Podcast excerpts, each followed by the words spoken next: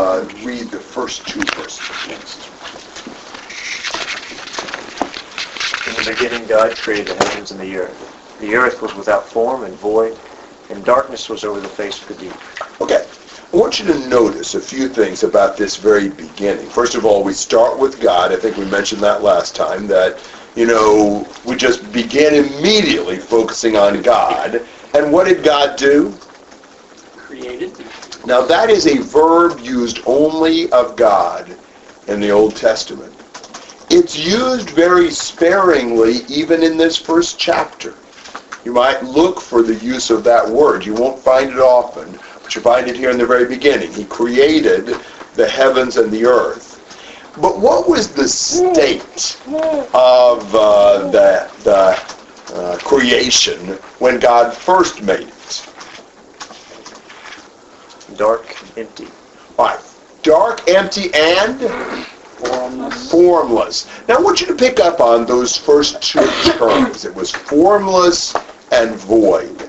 To be formless meant it didn't really have shape. It didn't really have definition.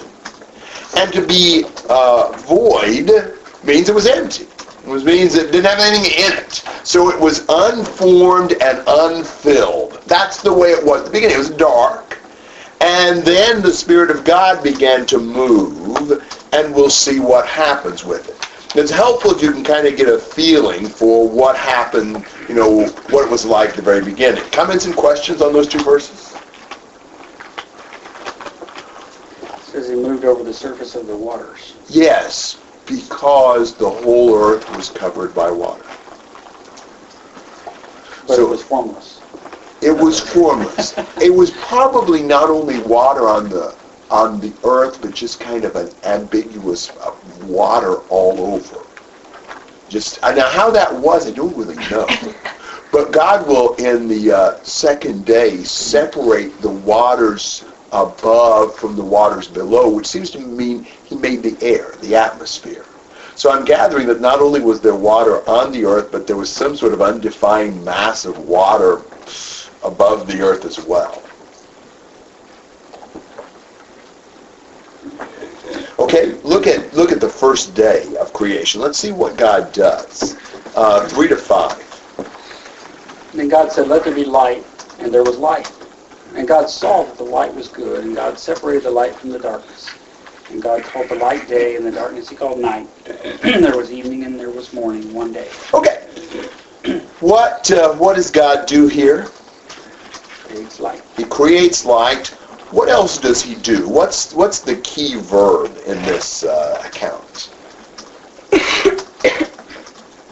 Verb said. Said was one. Separate. Separated. What does he separate? Which gives form. Before you didn't, it was just undefined darkness. Now as he creates light by his word, then he, he separates light from darkness. He gives order uh, here. And, and so it was unformed, just kind of undefined darkness. Now we've got form to the light and, and to the darkness. Um, there's a lot of things we're going to say when we complete this chapter, kind of summarizing and looking at patterns. But what do you want to say about just that day of creation to begin with? May, not, it may again not be something that was able for us. We may not be able to understand what it was like before that. I think it's the same way with the formless void. It may have been some realm that we, we want to put it in a box and it wasn't a form. Because you'll hear arguments about, well, you know, now we have night and day, so was it light on one half of the earth and the not, but I, and the other half not. But I get the impression he just he just set boundaries for light and darkness in the universe, not necessarily, you know, creating it like we see it now. That's possible. Certainly, he didn't create the sun, moon, and stars on the first day. So however this light and darkness was, that's not what it came from. You know, so I, I don't know that we know exactly how it was, but we know that the, the, the earth is taking shape. You know, you've got form now to the light and the darkness. God is a God of order. And, and, and when God begins to act, he organizes things. And he gives rules to things. And they follow, and they, they, he kind of gives boundaries. And that's certainly what he does even on the first day. You can also see, something we'll say maybe other times too, but, but it's, it's clear to see here, the power of his word. You know, he speaks and it's done. Let there be light, there's light. Other thoughts about that first day? We're so limited by what we already know that we can't even comprehend the earth before light was created. We don't really have a way to, Right. you know, because we, we don't haven't experienced anything like that. So, you know, it's a good thing God did these things. You know, obviously wouldn't have been suitable for man without these, you know, things taking shape that the Lord made. But we don't have a way of understanding it exactly, right?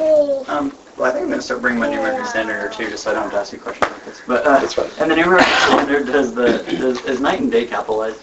No. Okay, I don't know why they chose to capitalize it in New King James. I think it's interesting that even in New King James, night and day is capitalized, but heaven and hell they didn't capitalize. I don't know why. I just think things like that are interesting. Whatever. I'm not big on capitalization. I so know. I just don't look at silly that is. sayings all the time. I don't use it either. Yeah. I'm, I'm, I'm, I'm kind of with capitalization is for the birds. Let's just go to It- lowercase. Because we capitalize like Indianapolis, but which is a place, but they don't want to capitalize. So that doesn't make sense to me. I don't understand why they chose to write it that way, but I don't know. I just think about weird things that don't ever matter. Stop it.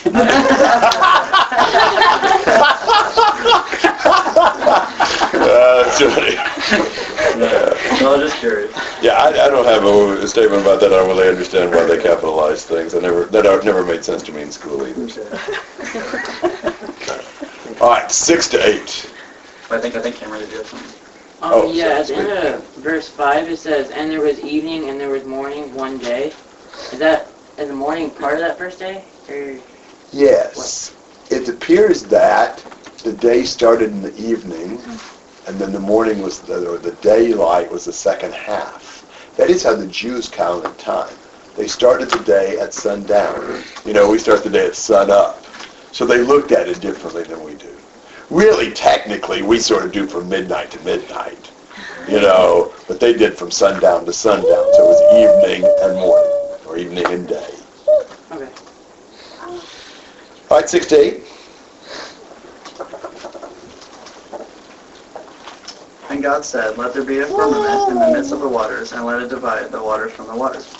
Thus God made the firmament, and divided the waters which were under the firmament from the waters which were above the firmament. And it was so. And God called the firmament heaven. So the evening and the morning were the second day. Now the heavens capitalized. Oh, okay. Okay, go ahead. Yeah. All right, so what is God doing here? More separation going on. There's separation going on. Here, not with light and dark, what's the separating involved here? The water. And, and what is what ends what, what do we see after he separates? two separate bodies of water and a sky in between. Yeah, that's exactly right. There's the water on the earth's surface, and there's the water up above, which would be like in the clouds. And in between you got the air, the atmosphere. So God takes the water and separates out the water above and the water on the earth. Somehow it wasn't separated before that. And uh, so God's giving more form to something that was formless. Comments and thoughts on that?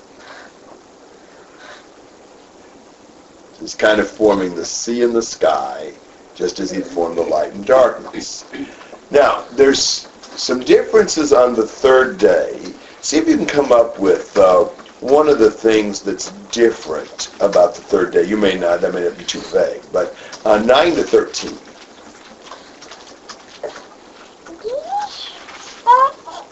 Then God said, Let the waters below the heavens be gathered into one place, and let the dry land appear. And it was so. God called the dry land earth, and the gathering of the waters he called seas. And God saw that it was good. Then God said, Let the earth sprout vegetation, plants yielding seed, and fruit trees, and the earth bearing fruit, after their kind, with seed in them. And it was so. The earth brought forth vegetation, plants yielding seed after their own kind, and trees bearing fruit with seed in them, after their kind. And God saw that it was all good. There was evening and there was morning, a third day. All right. Now, what do you have happening on this third day of creation? It's not separation, it's gathering together. Yeah, it involves a separation when it's all said and done, because when he gathers the water, what what shows up? Dry land. The dry land. So in a sense, it does involve a separation, certainly a forming. I assume that before that, all the earth was was covered by water. But when he gathers the waters into one place, then dry land appears, and so he's he's creating the earth with form. Some parts are dry land, some parts are parts are ocean and seas. Um, what else is he doing on this third day? Vegetation. Yes, the the dry land uh, is made uh, productive and fruitful and and suitable for being filled with animals and man and things like that. Now that leads me to one of the differences about this third day. How many acts of creation were there on the first day and on the second day? One each. But how many are on the third day? Two. Because you've got God said in verse 9 and then God said in verse 11.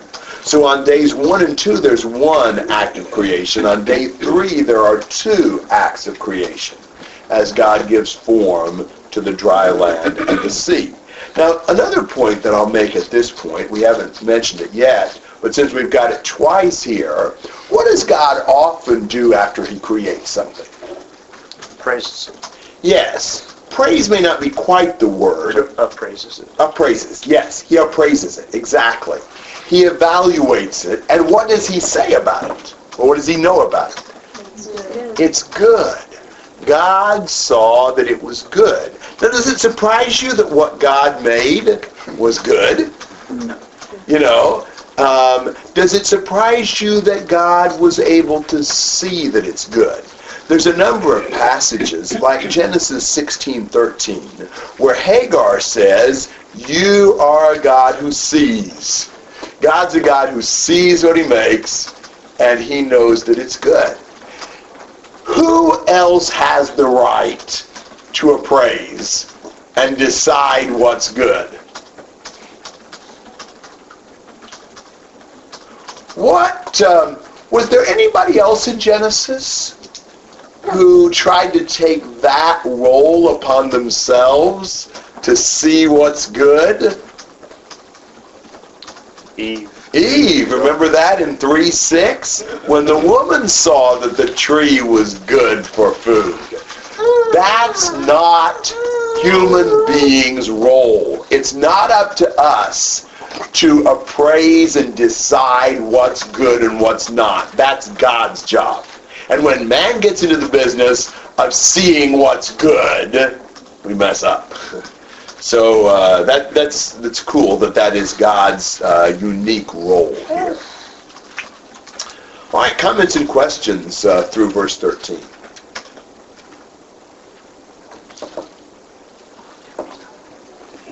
Kevin.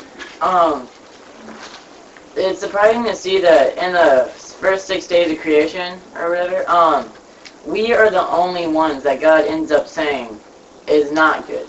He ends up saying when um, Noah, at Noah's time, that he had wished he hadn't built or made us, created us. But at this time, they were good.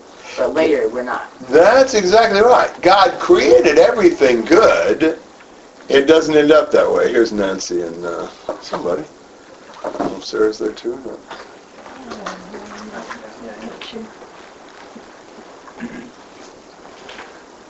So it's it's uh, you know man corrupts himself and turns out not to be so good. Come on in. Genesis chapter one. See, you see. All right, other comments and thoughts through verse 13 and this third day of creation. I was also thinking, uh, sort of going back to the second day, about the waters being in the air. Um, I guess I've kind of heard this that the, the waters in the air kind of formed a canopy over the earth, and that would have made the climate uh, very tropical and very pleasant to be in, which kind of makes sense with you know the Garden of Eden and all that. And here, you know, it's paradise. You know, it would have been it would have been the right temperature and all that. And uh, also, I think that would have been a way that God would have uh, used in flooding the earth, because I think it says in chapter 8 somewhere that he, the fountains of the heavens were opened.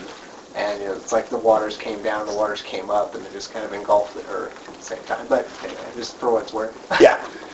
I hear that. That may be true. I don't really know.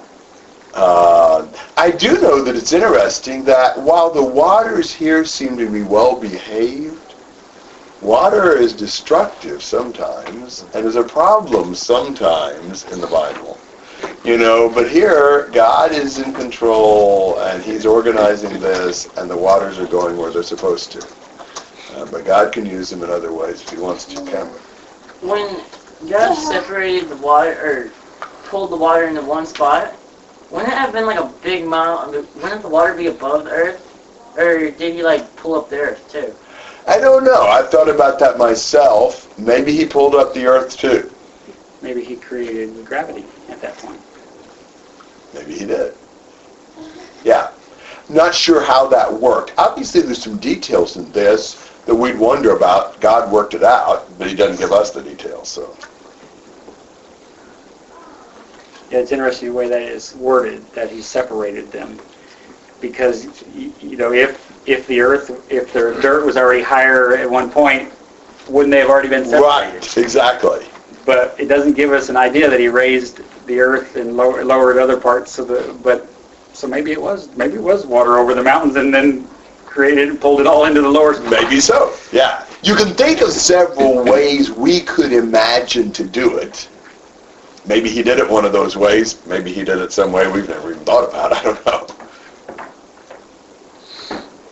Okay. Um, anything else through 13? Okay. So we have given form to the light and darkness. We've given form to the sea and the sky. We've given form to the dry land. Now, in days four through six, we're going to take care of the other thing. We said that the earth was unformed and unfilled. Days four through six fill the realms that were formed in days one to three. Look at it in 14 to 19. And God said, Let there be lights in the firmament of the heaven to divide the day from the night, and let them be for signs, and for seasons, and for days, and for years. And let them be for lights in the firmament of the heaven to give light upon the earth, and it was so. And God made two great lights, a greater light to rule the day, and a lesser night to rule the night, or a lesser light to rule the night. He made the stars also, and God set them in the firmament of the heaven to give light upon the earth, and to rule over the day and over the night, and to divide the light from the darkness. And God saw that it was good. And the evening and the morning were the fourth day. Okay, so what's he making here? Sun and moon and stars. Yes. Now, what is that filling? The expanse of firmament. Yeah, it's filling the light and darkness when it's all said and done uh, that God had created on the first day. Now, what are the purposes? Notice um, how he does this. Um, he, he says this over and over again, what the purposes are. For example, what's the purpose of these lights in verse 14? To separate the day. Separate the day from the night. What's the purpose in verse 15? To give light on the earth. What's the purpose in verse 16? To govern the day, to govern the night. What's the purpose in verse 17? To give light on the earth. What's the purpose in verse 18? Separate the light from the darkness. Now, there's maybe some other things you can say, but those form an ABC CBA. You know, to separate, to give light, to govern, to govern, to give light, to separate. Um, but that seems like overkill. That's a lot of telling us what the sun, moon, and stars were for, don't you think? I mean, he says everything he says at least twice. And he just keeps telling us that's what they're for. We kind of could figure out what they were for anyway a little bit, couldn't we? Why does he bother to go into all that much detail to define out the function of the sun, moon, and stars? It tells you what they're, by telling you exactly what they are for, it excludes all other things that they could be used for. For. Uh, oh, I don't know, worship. Yes. I think to a great extent this is showing us God created the heavenly bodies. They're not God's. And their purpose is carefully, you know, regulated by the Lord. They're not for worship. They've got special functions God gave them for. And even maybe the way he says something in verse 16. There may be, there's various things, and it's just really funny. Did you notice how he says verse 16? If, if we were to translate this literally, perhaps, it would be something like, God made the two great lights, the greater light to govern the day, and the lesser light to govern the night, and the stars. Now when he says, and the stars, uh, does that seem a little understated? You ever thought about how many stars are out there? A few zillion? You know, whatever many that is, is probably not enough.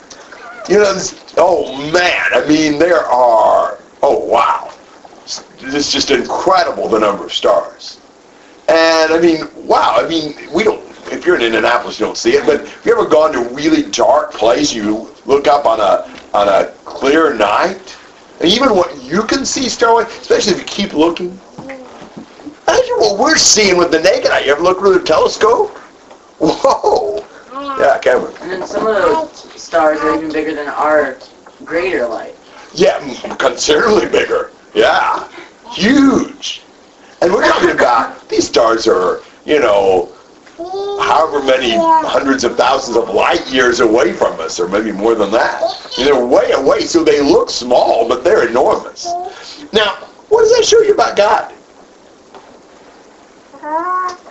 He doesn't make a big deal out of some things that we do. What does that tell you about Him then? Greater. Wow. If God, if, if for God it's almost like an afterthought, I have the stars. Yeah, I put them up there too. Yeah, you know. Yeah, yeah, it's like, whoa, you know, I mean, we we could, you know, all of the people on the planet could work a lifetime, and we couldn't even figure out how to make a, you know, a tenth of one star. I mean, it's just like, whoa, God just does that, and it's just like, kind of, end the stars. But but it really shows you that the stars shouldn't be worshipped. I mean, they're not anything. You know, they're not the governing bodies. You know, for us. Don't don't worry about your horoscope and you know all that kind of stuff.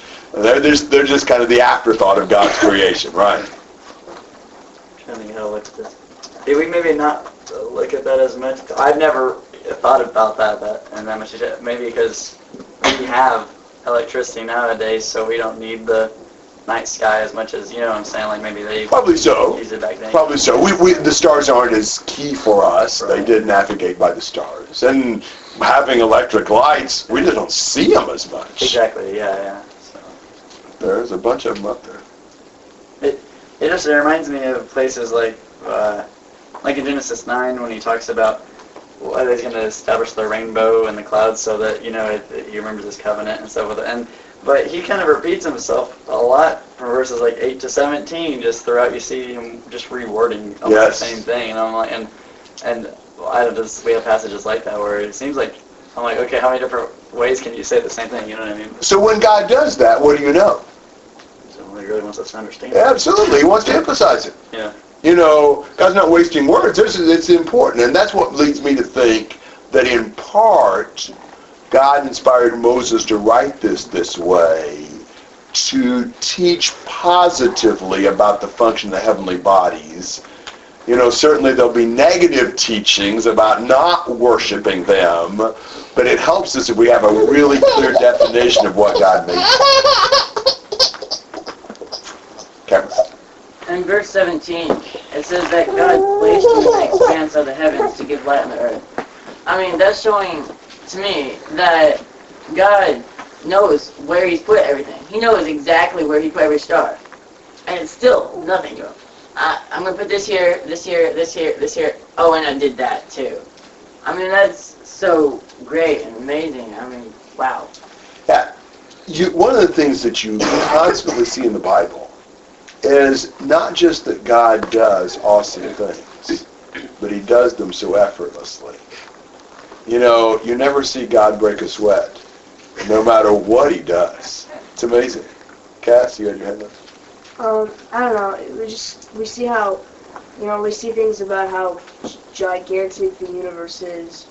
I, I went to the Creation Museum with my family, and we watched something on how big the universe was, and it was just kind of talking about, you know, the stars and everything.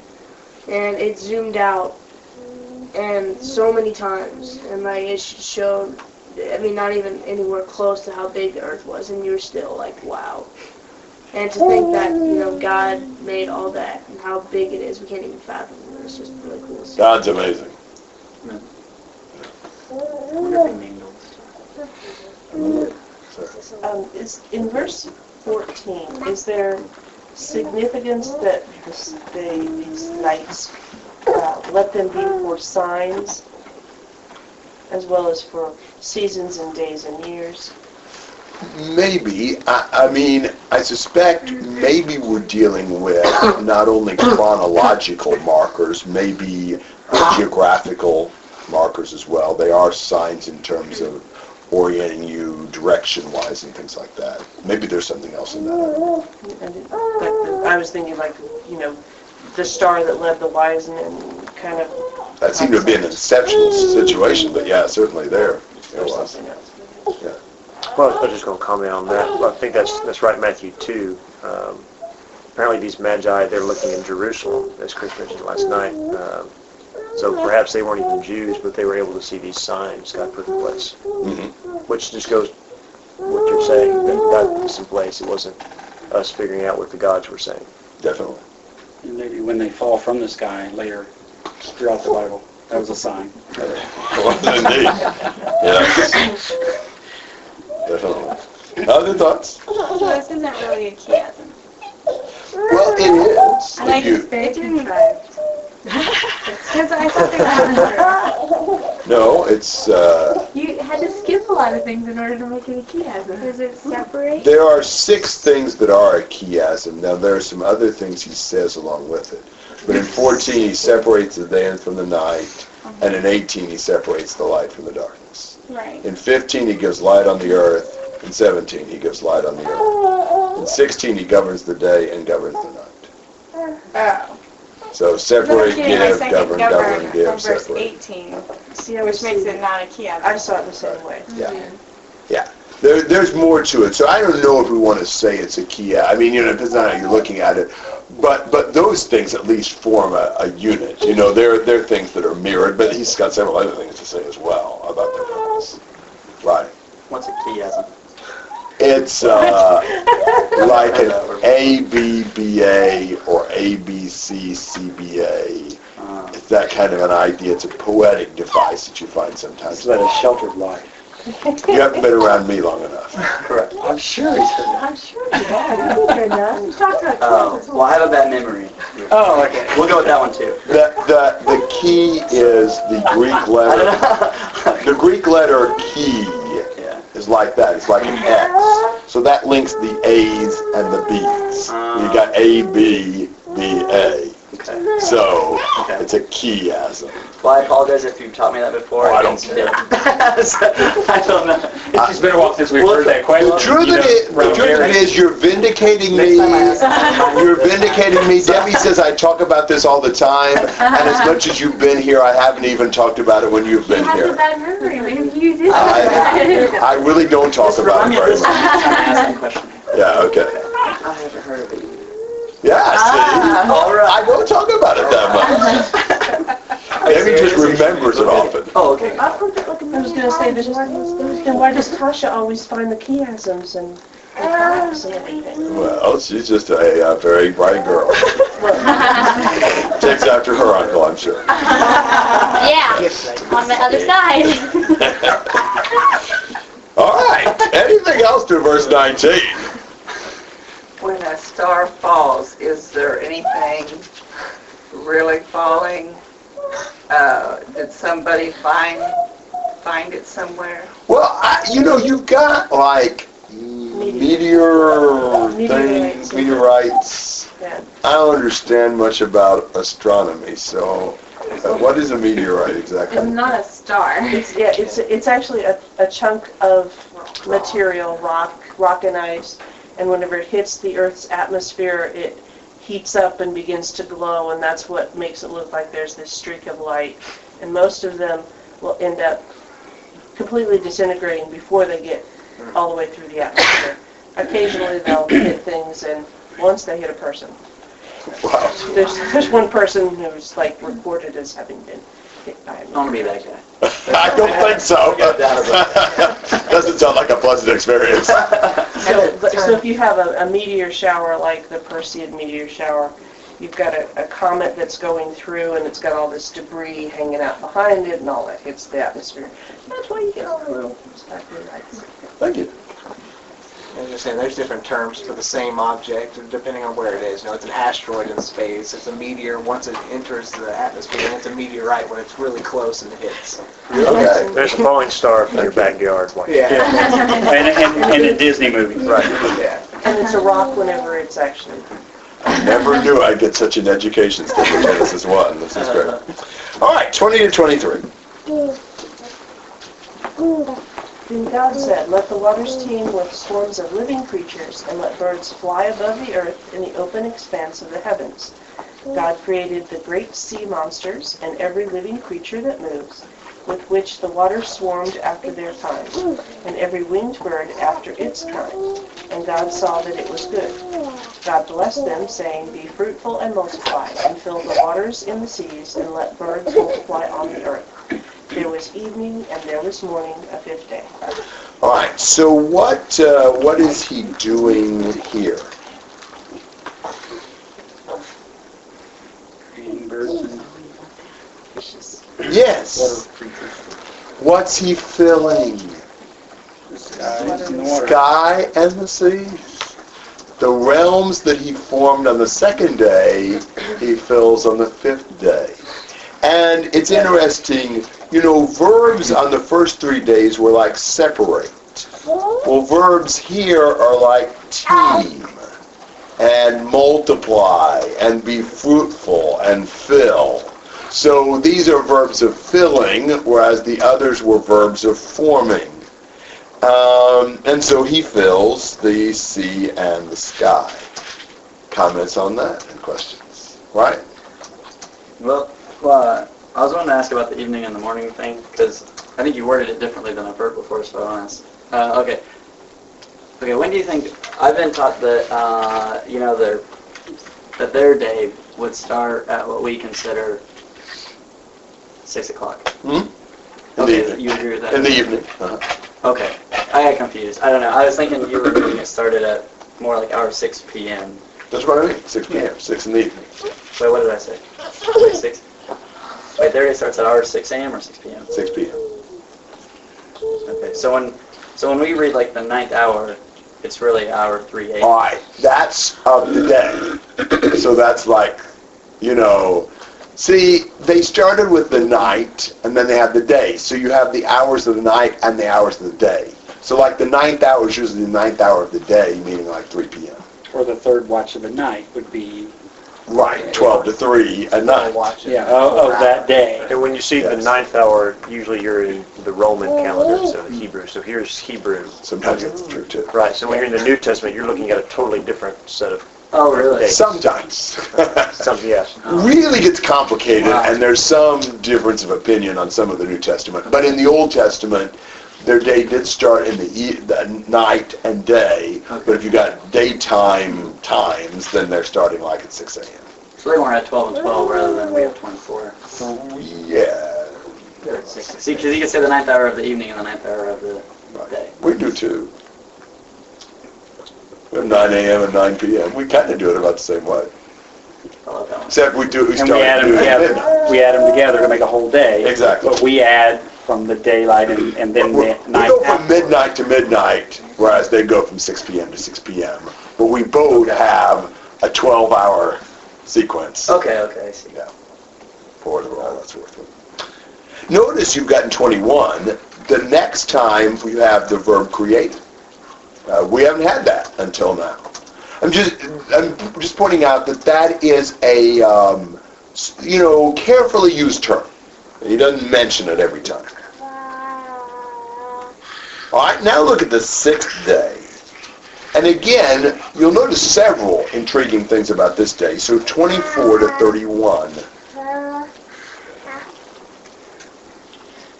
And God said, Let the earth bring forth living creatures after their kind, cattle and creeping things, and beasts of the earth after their kind. And it was so. And God made the beasts of the earth after their kind, and the cattle after their kind, and everything that creeps on the ground after its kind. And God saw that it was good.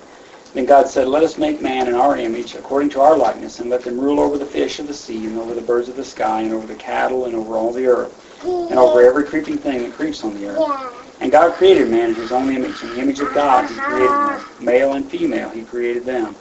And God blessed them, and God said to them, Be fruitful and multiply and fill the earth, and subdue it, and rule over the fish of the sea, and over the birds of the sky, and over every living thing that moves on the earth. Then God said, Behold, I have given you every plant yielding seed that is on the surface of all the earth, and every tree which has fruit yielding seed, and it shall be food for you.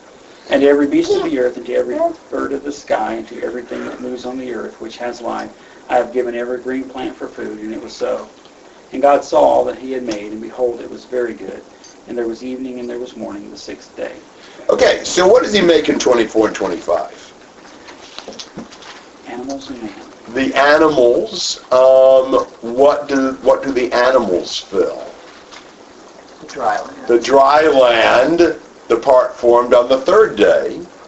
Um, what does he? What rule does he give to the um, uh, procreation of animals After their kind. after their kind? What rule had he given for the uh, vegetation? After their kind. after their kind. There's specific limitations. God's colors don't run together. So now, kind does not necessarily mean our species. In fact, scientists change from time to time about what they consider species even to be. Um, but God, God defines kind as He chooses. You know, so uh, in in the divinely established kinds, the reproduction is to be after uh, their kind. Um, and then, how many acts of creation are there on the fourth day?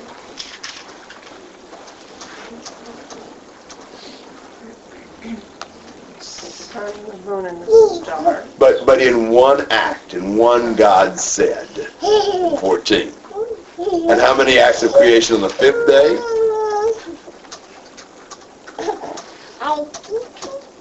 Be one. One.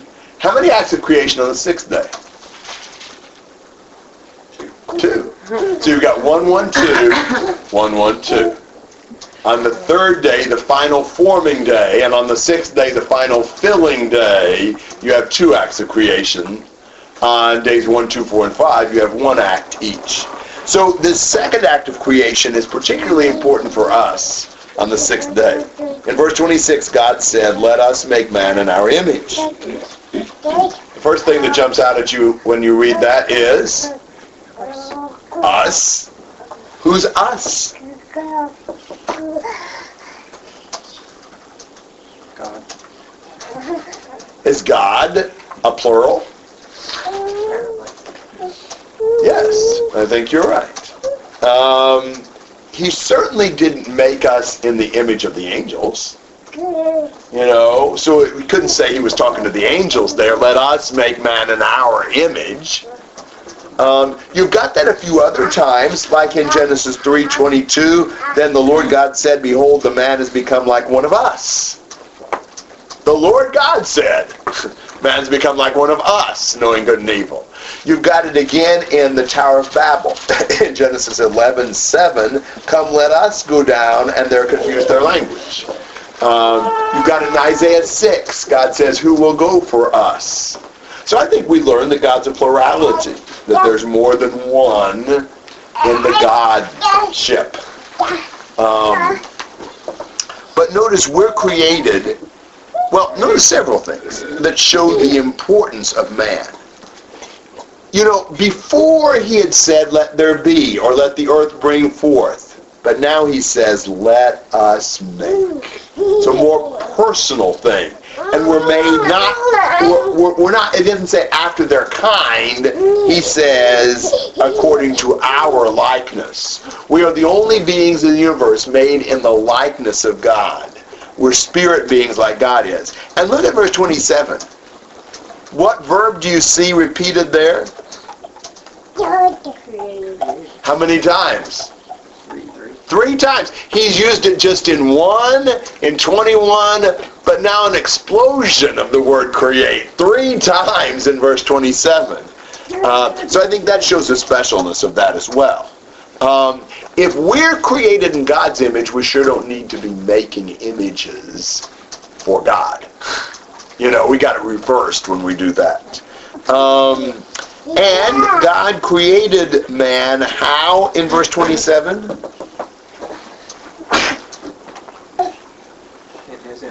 And how else? Male and female. Male and female. Now, chapter one's the overview. Chapter two will be the detailed accounting of the creation of man. So in, in overview, he made male and female. Sex is a part of God's creation. It's a part of what God wants. It's nothing's evil or sinful about men being sexual beings. Now, sometimes we use that in wrong ways that don't respect God's boundaries. Um, he gives man dominion over the earth. Uh, he gives, he's very generous. He gives man, you know, every plant yielding seed on the surface of all the earth and every tree which has fruit and so forth. So he's very generous in what, what he provides for man. And when he gets done and he evaluates, what does he decide about all of this? It's very good. It's very good. So that's kind of the conclusion to those six days of creation. Comments and questions on that? Right. Um, do you think uh, in 26 where he says, "Let us make man in our image according to our likeness," do you think that fits in with uh, 1 Thessalonians 5:23 that says, um, "Now may the God of peace Himself sanctify you completely, and may your whole spirit, soul, and body be preserved blameless at the coming of our Lord Jesus Christ." Do you think those three parts of us is resembled off of these, off of the three parts of God? No. Okay. Don't think so. I haven't noticed this part. It's not much about the Genesis part, but when you said about um about them saying "are" and all, when you were showing those passages, I saw Lord God, and doesn't Lord mean master? So we be Master God, the Master of the God? Good question. This is an interesting thing. Remember that Genesis is divided into these accounts or these books.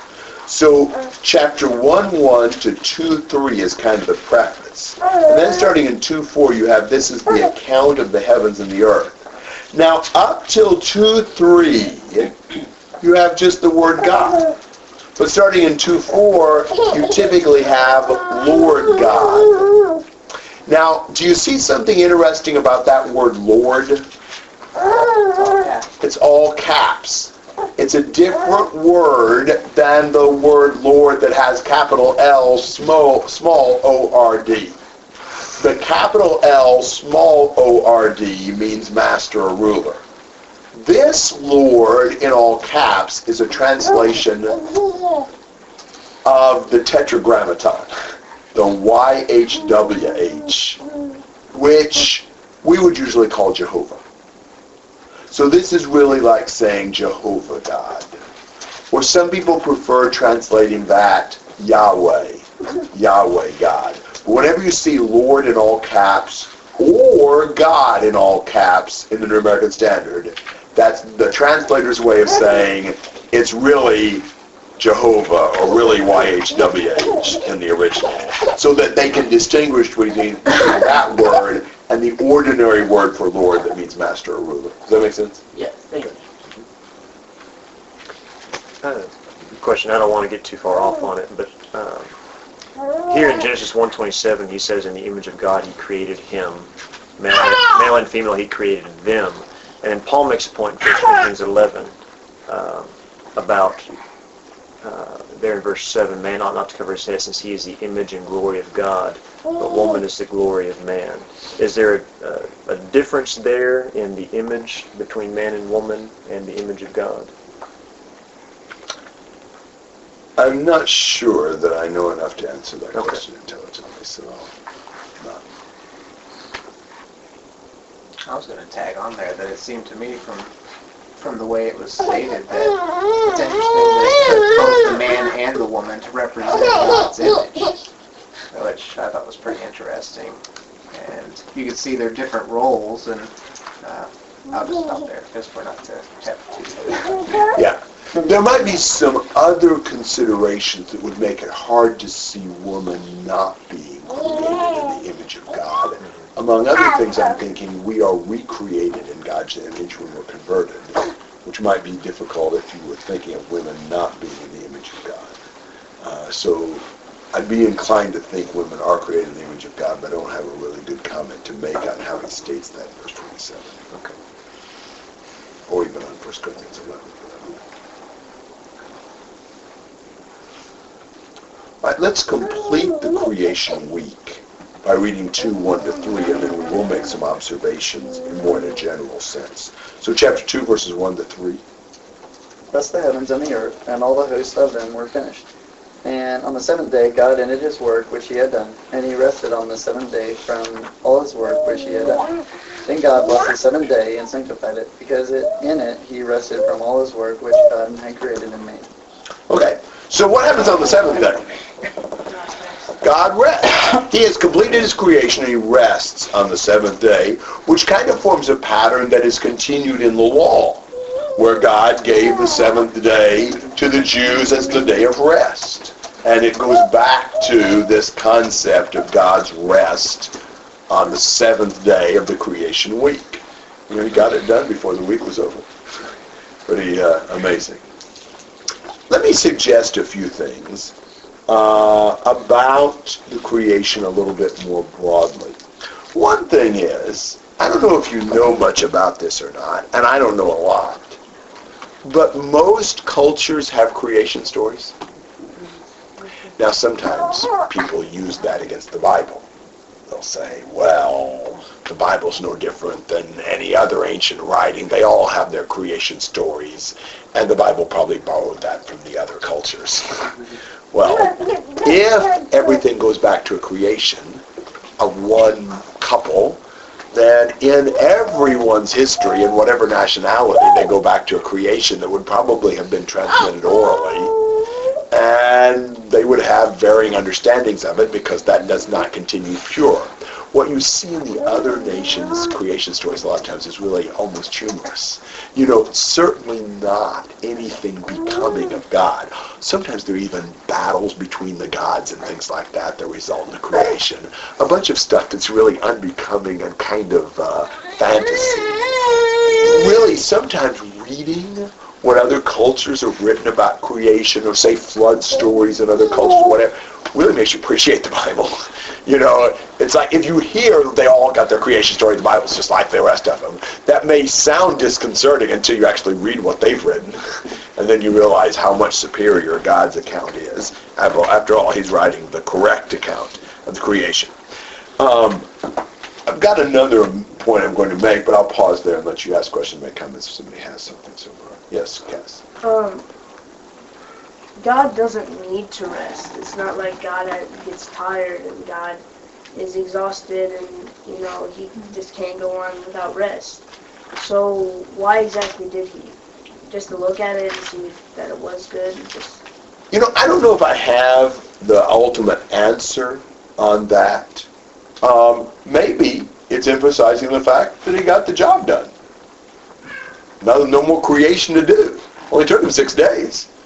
And, uh, you know, he's got a rest on the seventh. It's also giving a pattern to the Israelites What Sabbath? that for the Sabbath, where it was a rest day, kind of paralleling what God did in creation. Yeah, Well, I was thinking, even before the seventh day, because I think that's why he did it too, to just uh, for the rest. But I would think he didn't even need the sixth day. I would assume he could have done it all in well, however fast he wanted to do it. Of course. But but, he, but I I would assume he just did it the this whole six days just to show there's you know week and you know and to and to rest on that seventh day. Sure. I would assume. Sure, and it's an organized accounting and so forth. He ceased from his labors. Yes. There's a sense in which God's Sabbath continues. You know, I mean, uh, he's still not creating. God's Sabbath doesn't mean inactivity. There's a lot of things God does, even though he's in his rest, like answering prayers and, you know, maintaining the universe. But God's creative acts were completed. It's interesting about the week. Uh, when you come to the month or to the day or to a year, they have some kind of um, setting in the cosmos. Our stars, our moon, the sun, how many trips it takes us to go around. Uh, but with the week, the only thing that lines up to a week is the fact that God made the heavens and the earth in six days and rested on the seventh. Mhm. Yeah, it, it sets the pattern for us. He sanctified the seventh day at this point. Is there any other mention of it before the Levitical, I mean, for the Israelites? There is mention of it before the Ten Commandments, but not before the Exodus. We don't know that it was necessarily observed. I assume it was not. Yeah. Sorry. Good. Just uh, going back to when you were talking about um, various other creation stories and things like that, I actually remember in my senior English class we went through several of those things, and I remember I think it was an African creation story, and it was entitled um, "How the World Came from a Drop of Milk" or something like that. And you know, it was interesting. It's like, well, where did the drop of milk come from? But you know, it was just there. And then uh, I think an Indian uh, authoritative writing is the Bhagavad, Bhagavad Gita, and that talks about like I think it was on a turtle's back or something like that. I may have Yes, confused, but it's, yeah, it's related to the, that the earth is supported by, a- on the back of a turtle, and, yeah. and I remember reading about it somewhere else, and this woman was defending it, and, you know, don't try to fool me, it's turtles all the way down. Okay. We don't roll But off it's just it, really so- interesting stuff, and uh, you know, I, I just become a Christian before my senior year in high school, and so I was really uh, interested in seeing the various accounts, and uh, most of the creation stories do mention the flood, which you know makes me think, oh, that's kind of interesting. You know, the Bible mentions a flood, but you know, these other stories just happen to include one too, and it seems to be a really ca- catastrophic flood too. And I was like, wow, that's interesting. So, but, Every every body on the face of the planet goes back to Noah. Cameron. I've seen a few, and they uh, of a few stories and all, and they also have uh, age change. Before the flood, they have like huge amount of ages, and after it drops down really low. It just keeps getting lower. That is a fair observation. Just gonna say that for a, a class that Tasha was in, we went over a bunch of those creation myths.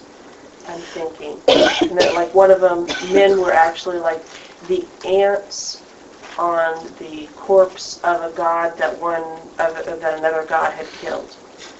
You know, men and none none of them, none of them, none of the myths that we looked at gave much dignity to man. Right. I mean, you know, it's some one one god vomited us up, or you know, that type of thing. That's yeah, that's what the other cultures. That's how they viewed themselves, I guess you could say. Or there's a there's a coyote involved, and yeah. Yeah. Yeah, clearly what man comes up with is a very corrupted version of the truth. I really come from Dustin Q. Um, do we do we have any idea? I don't I don't know much about history at all. Uh, I know somewhat of this history, but like, um, do we because our normal work week, like I work at a factory, and our normal work week is Monday through Friday, which is a lot of. Do, do we know why they, how it came about that way, or how long it's been like this? That it wasn't like Sunday through Friday or Monday through Saturday. You know what I'm saying? Like, is there any reason this came about? I don't know if through time because Christians, I guess, always have their Sundays. And It probably has to do here with the Christians, you know, worshiping on Sunday. I would think that we have Sunday off, but I don't know beyond that. Okay. Yeah, I, I I- need history on that. I did some study on it I uh, a few months back, and as far back as I can tell throughout history, a week has always been seven days. Yes. Um, and in fact, I think I think it was Germany back in the, the 70s tried to change it to eight days. Oh, it, it didn't take. They're back on seven. Okay. All right. Wouldn't mind that eight today, but not sure where they found it. Beatles song. Yes, that's true. Now, I want to show you something else that I think is interesting. Some of you will and some of you won't. Um, not only do we have the seven days of creation, there's a lot of other sevens in this account, which I think are significant, particularly when we're going to see some other things later on in these first chapters in Genesis. Um, verse 1. In Hebrew, there are seven words. In verse 2, in Hebrew, there are 14 words. Now here's a couple you don't have to take my word for. Let's uh, come up with the verses where God evaluates and said that it was good. What verses what does he say it would see that it's good? Four. Four.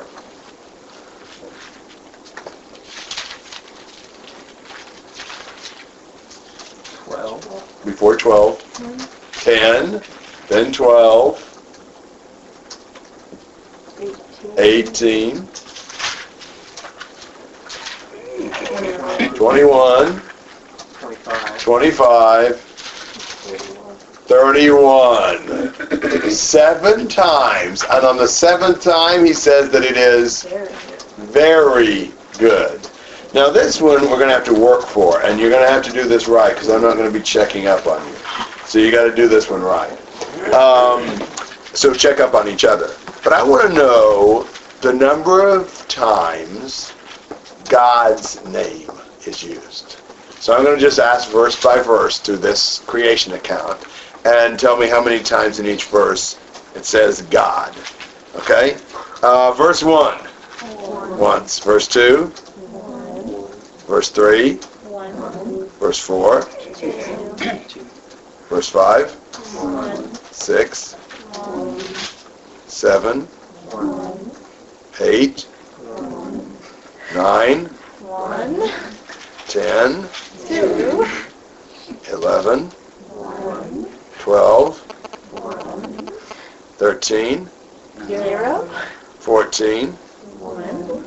15. Zero on 15. We got to do this right or it won't come out. Right. Zero on 15. 16. One. 17. 18. 19. 20. 21. Two. Okay. 2. 22. 1. 23. Zero. 24. 1. 25. Two. Okay. 26. One. 27. Two. 28. Two. 29. One. 30. Zero. 31. One. 1. 2 1. Zero. 2 2. One. And 2 3. Two. 35. 5 times 7. Now that is not nearly as impressive as it will be in about three weeks. Oh, so keep that in mind. But I think there is some point and purpose to this order and pattern. We know of seven being very much a number that God uses. It's almost his distinctive number. And if you think, eh, I don't know if that's very significant yet, wait till we finish chapter 5 And by that time, if you don't think seven is a pretty key number for the Lord in the first few chapters of Genesis, well, then I can't convince you. But, but I think that it is, and that's somewhat impressive, and it's also somewhat groundwork.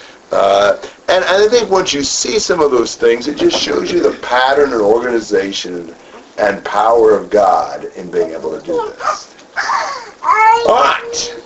That's what I have to say about the creation week. Do you have other comments or questions about that?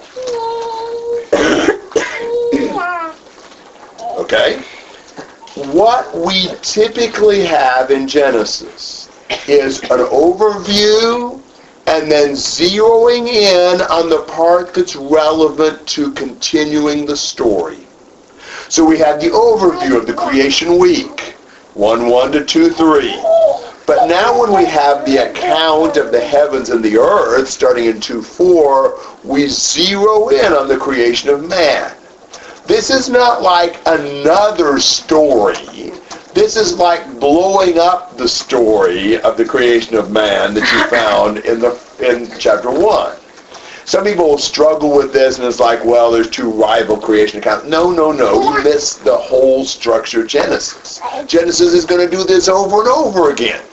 Overview and then zero in on the part that's relevant for the story that Moses is trying to tell in Genesis. So, starting with 2.4, we're getting a lot of amplification of passages like 127. So would somebody read 4 through 7? These are the generations of the heavens and the earth when they were created, in the day of the Lord God made the earth and the heavens. When no bush of the field was yet in the land, and no small plant of the field had yet sprung up, for the Lord God had not caused it to rain on the land, and there was no man to work the ground, and the mist was going up from the land, and was watering the whole face of the ground. Then the Lord God formed the man of dust from the ground, and breathed into his nostrils the breath of life, and man became a living creature. Now, again, some of you will like this and some of you won't. I think this is correct, even if it seems a little stretched. I believe there is an inclusio right here. An inclusio is like something that closes something together. In 1-1, in the beginning, God created the heavens and the earth. Then in 2-4, this is the account of the heavens and the earth when they were created. I think that's sort of closing that. The creation, heavens, earth are repeated here.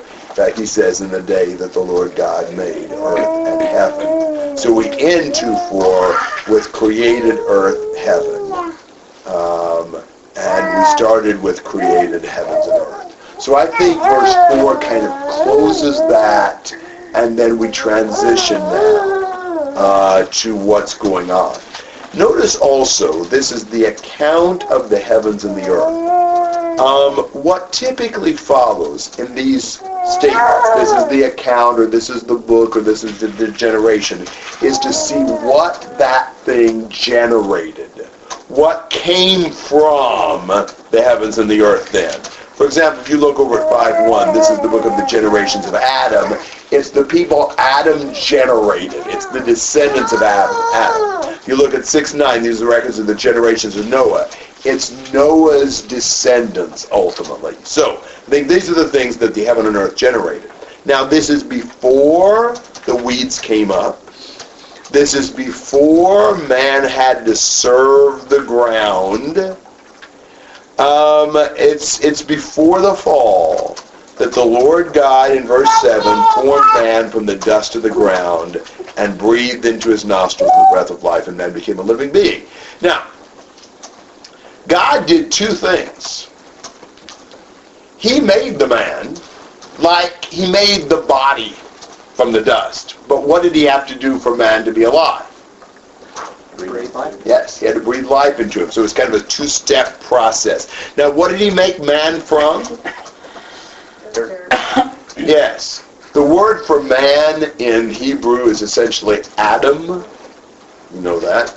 And the word for ground in Hebrew is Adamah, just with an A on the end of it. There's a correlation. The Adam was made from the Adama.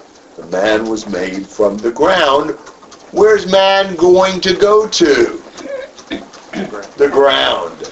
So, because of sin, man's origin becomes his destiny. He ends up where he started from. Comments and questions through seven. Okay. The um, the environment God put man in, eight to fourteen.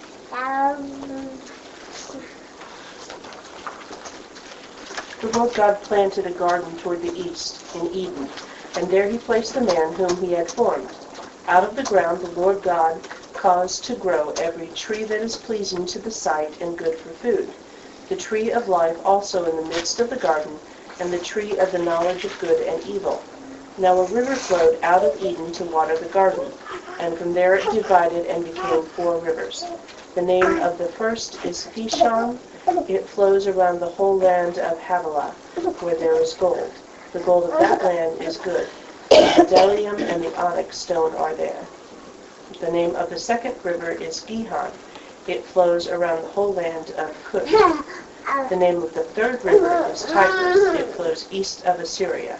And the fourth river is the Euphrates. Okay.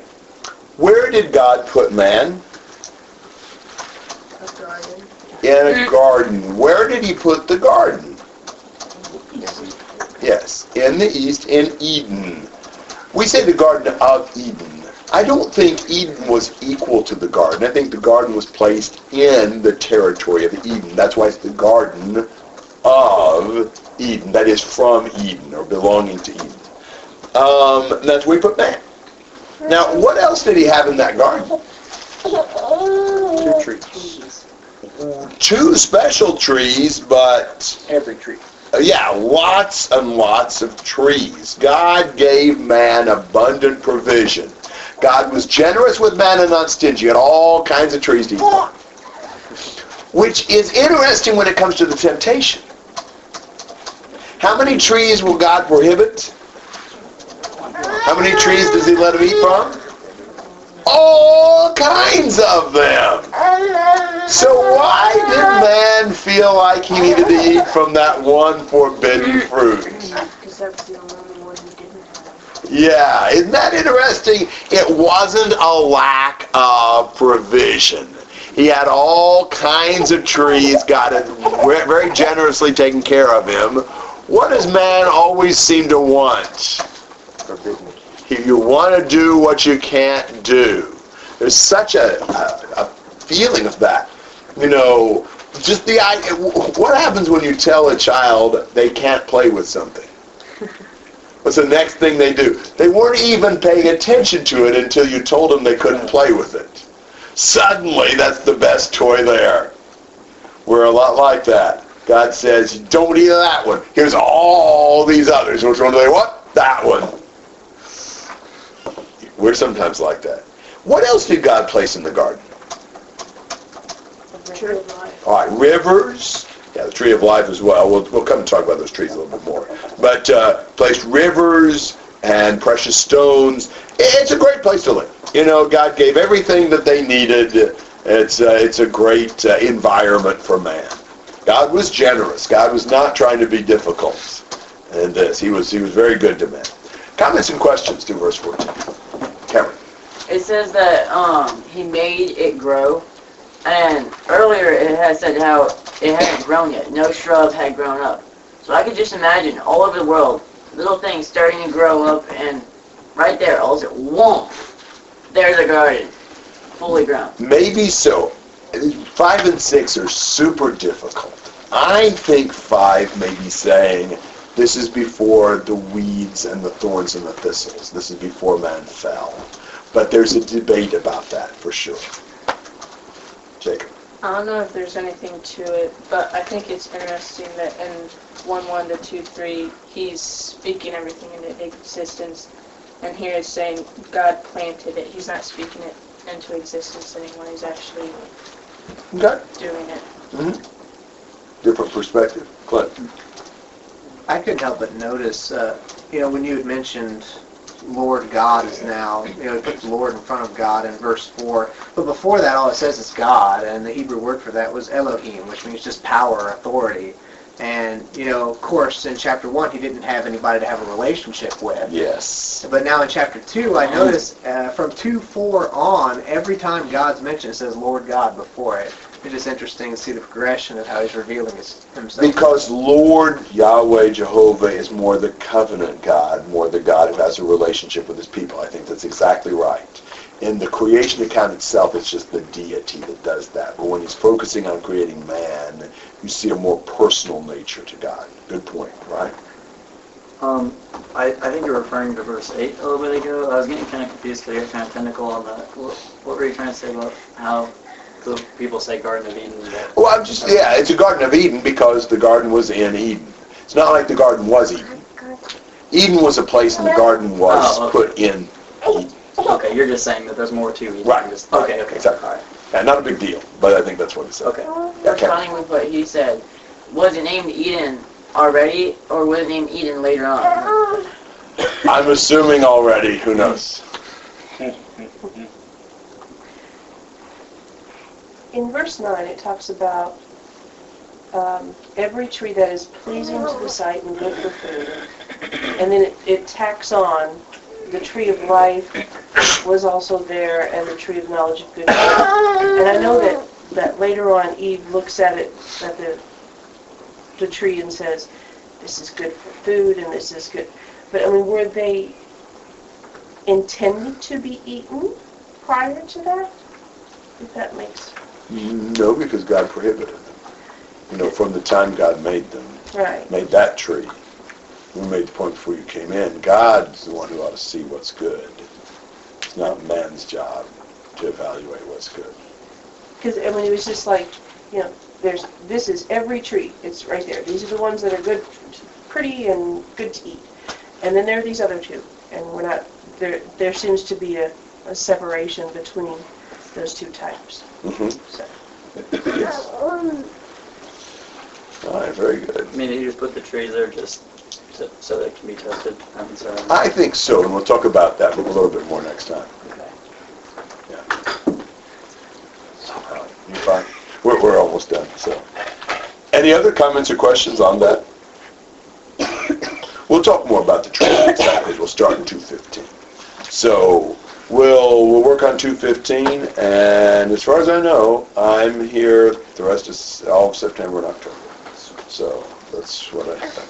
Thanks for your comments, Real, real good to uh, talk about this.